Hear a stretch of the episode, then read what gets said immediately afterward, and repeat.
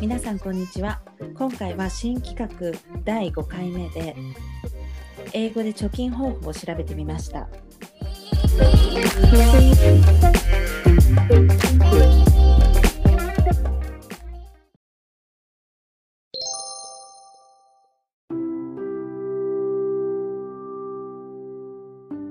まず最初に日本語で検索した貯金方法を発表します。目標を立てる。毎月の収入支出を把握する。家計簿をつける。貯金に回すお金は先に取っておく。固定料金の見直し。自炊をする。コンビニに行く回数を減らす。NG。欲しいものはどんどん買ってしまう。クレジットカードの使用頻度が高い。こんな感じになってるね。ねこの目標を立てるうん。とか理にかなってるというかやっぱり何のための貯金か分かるだけで、こう意識て意識が変わるもんね。そうだよね。あと毎月の収入や支出を把握するのもさやっぱりこう家計簿って大事なんだろうね。うん。やっぱつける習慣がないけれどもこういったものをつけることによって把握ができるからきちんと可視化することによって自分もちゃんと意識するようになるもんね。うんまあ、目標も立てやすいしね、それを使うことで。そうね。うん。貯金に回すお金は先に取っておくってのは、ついついすぐお金を使ってしまう人にはいいアイデアかもね。なんか残ったお金でまずバジェットを立てれるようになれるし。確かに。うん。でさ、あとは固定料金の見直しとかもさ、はい携帯電話料金とか食費とか減らそうと思えば、実際減らせるものって多いじゃない、うんうん。その上でさ、家賃の安いところに引っ越すのもありだし、あと最近ではコロナで通ってたジムを辞めたりフリーズしたりしてる人も多いと思うのね。うん。で、その代わりに筋トレのグッズだとか、家にもう少しお金をかけた人も多いと思うのね。はい。だからそういう意味では通勤にかかるお金っていうのは去年からは減っている人多いだろうね。そうだろうね。確かにそ,、うん、このセービングが大きく今できるとこだよね。うん、うん、そうね。在宅でできる仕事であったら。うん、うん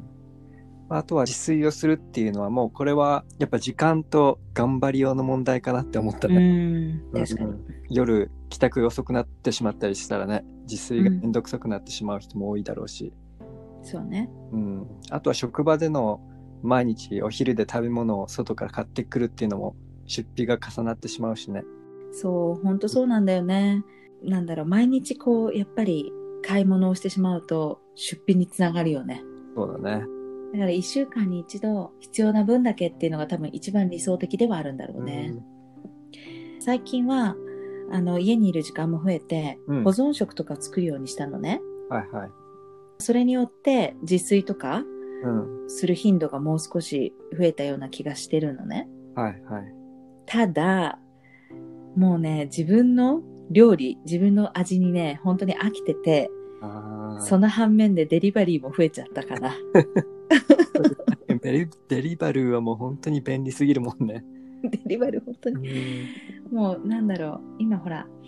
うちはサブスクして、ほら、月費うんうんで払ってるから、うんうんだから何回しても同じ金額っていうのがあるからさ、そうねうん、そこは気ねにせずオーダーできるから、そうなのよ。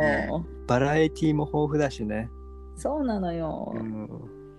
あとやっぱりほら本当にさスーパーとかで必要なものもさ30分後とかに持ってきてくれるしさ、そうねね、あとジャパセンに行かなくてもジャパセンなものとかも持ってきてくれるからついつい ねね昔とそこはすごい変わったとこだよね 確かにあとはコンビニに行く回数を減らすっていうのはさあーでもこれはなんかわかる気がする、なんか日本に帰った時とか特にコンビニは便利商品が多種多様で、ついついなんかコンビニ入るといらないものも買っちゃう自分がいていやほんとそうだよわかる日本のコンビニすごいもんねうんあと NG で欲しいものはどんどん買ってしまうクレジットカードの使用頻度が高いこれはさ確かに NG なんだけどでもさポイントを貯めてる人にはクレジットカードの使用頻度って悪くはないのかなとも思ったうんなんか使いようによる感じはするけどねうんうんうん、じゃあ次は英語での検索結果発表するね。はい、お願いします。はい。家計簿。貯金のための予算。支出を減らす方法を見つける。優先順位を決める。正しいツールを選ぶ。自動的に貯金できるようにする。預金が増えるのを見る。っていう感じなんだけれども、はいはい。イギリスでも家計簿が上位なんだね。ね、支出の管理はやっぱり大事ってみなされるんだね。うん。うん。あとは支出を減らす方法を見つけるとか。ああ、そうね。うん。やっぱセービングする方法は結構いくらでもあるけどなかなか難しいよね。そうね。例えば食材も安いものを買えば質は落ちてしまうしさ。確かに。だからそういうバランスが難しいよね。あとはスマートにサービス選びをすることかなって考えられるのは減らす方法。ああだかー、うんうんうん。ら自分がやってるのは例えば光熱費のプロバイダーだったり、うん。イギリスは光熱費の比較サイトとか結構なんか充実してるからね。比較サイトすごく充実してるよね。してる。光熱費に限らず。うんうん。いろんなね、なんか保険の、そう、保険、旅行、銀行、うん、あとリクルート、もう全ての分野でなんかある気がする。あるあるある。あと会社の比較とかもね。うんうん。だからこういうとこでここ数年ではさ、うん。 U スイッチっていうウェブサイトも導入されて、光熱費の契約会社とか、携帯の契約会社とかをすぐ乗り換えれるようにできたりしてるから、すごい便利で自分も使ってるそういうサイトは。ああ、なるほどね。いいね。うんうん私はね、今、まあ、セービングというか、今はとにかくコロナうとん、かでああまり人との接触を減らしたいから、基本すべて徒歩にしている。あー、はいはい。まあ結構歩くとね、健康にもいいし、一石二鳥、それにもう本当に、あの、コロナにもうつる確率も低くなるし、うんそれに料金もかからないしっていうところかな。うんあとは、行くスーパーを決めて、ロイヤリティポイントを貯めてるかな。あー結構なんか貯めれるよね。こっち結構貯められるよね。サービス結構大きいのかなって感じるよね。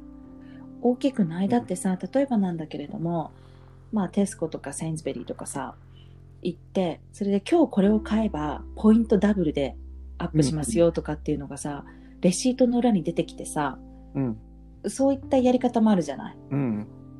だからポイントがすごく貯まりやすいね、っていうのは思っててうんだから結構そういったねロイヤリティポイントを貯めてるしうんあと、一つのクレジットカードで、航空券だったり、高い金額のものを買ってポイントを貯めたりとか、ああそういうのもあるよねうん。あと、薬局のブーツ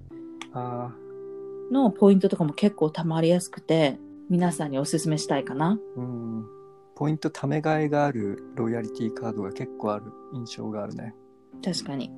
まあであと出てきた優先順位を決めるっていうのも確かに重要なことだねと思ったよね、うんうんうん。うんやっぱり必要なものとか欲しいものの区別を普段からできてたらそういう優先順位はつけやすいのかなと思そうね。ううんだから買い物するときに言い聞かせるもんこれは必要なものかなってああ、偉い偉い。まあいらないっちゃいえいらないしと思ったりしてうんうんうんじゃ。ないとねもう歯止めが効かなくなるからそうねう。基本的には買い物好きだからさ、やっぱ重優先順位とか難しいんだけど、でもね、最近はね、娘が生まれてから本当娘のものしか買わなくなってしまったので、そうよねそうあまりこう優先順位も何も なくなってきてしまった気がするんだけれども、まあでも、いもう本当に必要な、娘にとって必要なものを最近は買っちゃってるかな。そうねあと、正しいツールを選ぶとかも、そうね。うんこれでまあふと思ったのはさっき言ったようなロイヤリティとかを使ったセービングの仕方かな、はいはいはい。うん例えば携帯会社の O2 と契約してたら毎週毎日何らかの割引がもらえたりうん。それで自分が普段使ってるのは毎週カフェネロでホットドリンクがタダとかあ、そうなんだ。すごいね、それ。そういう結構ねアプリを使ったツールってあると思うそういうの、ゆうじしかすごい、あの、使ってる印象ある、確かに。セールのものとかただのものにはそうだよね。でも、うまく活用することでね、そういったお得はいいよね。できるよねあとは、自動的に貯金できるようにする。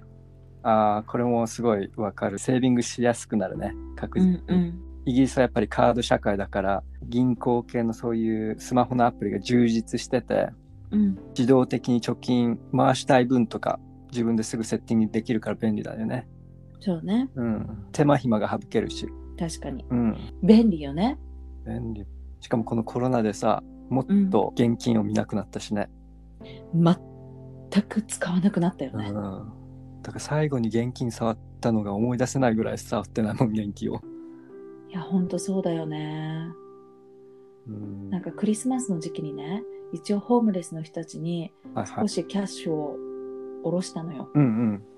それでもう本当にこうチャリティー精神というか、はいでキャッシュをちょこちょこ上げてたのが最後だったけどうんうんでも基本的には現金って持たないもんね、ねえもうすべて ApplePay で済ませてるうん、だってほら日本とかってまだバスとかって現金で支払われるシステムがあるじゃない、うんこっちは現金受け付けてもくれないもんねうんねえもう全くなくなったよねそういうの、全くなくなったねうん、で次がえーっと預金が増えるのを見るうん、これもまあさっきと同じで言ったようにやっぱスマホのアプリで全て管理できるからこうグラフとかにもしてくれるしうん貯金をこう管理する上ではすごい使いやすいものがいっぱいあるよね。うんうん、うんそうねやっぱりこうグラフ化とかしてもらえると貯金が増えていくのは見てて嬉しいしうんあともっと貯めたいっていうモチベーションにもつながるし、確かにうん、で逆にまた貯金を崩さないといけなかった時のなんか罪悪感とかもうんビジュアルでこう見れるからすごいいいインセンティブにはなってると思なるほどう。ね、でなんとなく比較して思ったのはイギリスはカットというよりは見直したりアプリとかツールをうん、うまく使って、あまり無理していない印象はいはい、でもともと日本人よりも貯金する感覚って低いから、うんそれはやっぱり社会的にもさ社会制度がもう少し違った社会制度だったり、うん基本的にほら出産とか医療とかもさ、まあ、前回のエピソードでも話したんだけれどもん基本はタダだから、そうだよね。うんだからそういう部分でわざわざ貯金する必要がなかったりっていうこともあるじゃない。そしてそもそもイギリス人っていう国民性が貯金はしないじゃない。うーん国民性的に貯金よりも投資に回してる人がほとんどだし、うん基本は今の生活の質にこだわってたり、うん買いたいものをうん買う飛行にあると思うのね。うんでそれはなぜかって言ったらやっぱりもちろん国民性だとかそういったほら社会制度っていうのもあるんだけれどもあと大きいのがほら貯金をして何をさ買うのってなった時に老後の心配だったりだとか、うんあと好きなものを買うとかあと家とか車とかがあると思うのね。うんだけれども日本はちょっとどういう感じかっていう状況はよくわからないんだけれども、うんこっちってまず家って高すぎてローンの買えないじゃない。ねで買えるとしてもさどうやってやっていくかって言ったら基本的にこっちって古くなった家ほど希少価値が上がってくるんだよね。そうだよね。だから結構ほらビクトリア式の家とかさ200年前とかのさ築102年100年から200年前とかのものがさ価値が上がってたり希少価値がね。うんで日本って古くなればどんどんどんどん値段が下がっていくじゃないうんだからそういったところの不動産価値ああそっか。っていうところもあってだから基本的にはさあのプロパティラダーって言ってさ、うん要するにはしごをして購入をしていくじゃないこっちの人たちってそうだね。まず1軒目はすごい小さな家を郊外に買ってうんそれで次はもう少しロンドンの近郊に買ってとか、うんうんでとかって言ってほら34回やってやっと1億円のぐらいの家を手にするみたいな話も聞くしさ、うんだからその価値が上がる方式でやってるから投資をした方がうまくいく社会構成でもあるんだよねはいはい。そのロンドンの不動産が下がんないからうんうんただね何よりロンドンは国際的な金融市場や EU からの人物お金の流れもあったからこその市場の価値があったけれども、うん今回のこういったブレグジットやコロナによってどう変化するかっていうところなんだと思うのね。うんやっぱりさ、ほら、去年から失業率も伸びてるし、今年はもっと伸びるだろうし、うん。その中、貯金をする重要性とか、投資の重要性とか、副業の重要性とかっていうのは出てくると思うのね。はいはい。だから国民性でいくらイギリス人が貯金することが苦手とかっていう風になったとしても、うん。今後は重要になってくる課題でもあると思うのよ。はいはい。そして現実的にリモートワークができるようになったからこそ、ロンドンから郊外に移り住む人たちも増えてきたじゃないそうね。聞くね。でしょうもう本当に私の周りも結構郊外にもう2ベッドルームじゃなくて4ベッドルーム、3ベッドルームの家を買ったとか庭付きでとかっていう人、周りでも結構いるのよ。うん。だからそういう意味ではさ、今まではさ、家を買うこと自体が自然な投資という形になって資産形成ができてきたイギリスだけれども、今後の行き先は不透明だよね。そうだよね。それに対してさ、日本の今回の結果がね、うん。見た時に必要な食べ物のこととかも節約しているっていうのがこう結構切羽詰まった感じというか、ね。切り詰めて頑張ってる印象があったのね。うんうん。だからそこがすごくこうイギリス人と日本人の違いかなって思った。うんやっぱり、こう、頑張って貯金するやり方と、効率よく貯金するやり方の国民性の違いが出てる感じなのかな。うん。だからやっぱりもう本当に社会制度の違いも大きいよね。うん。そうね。うん。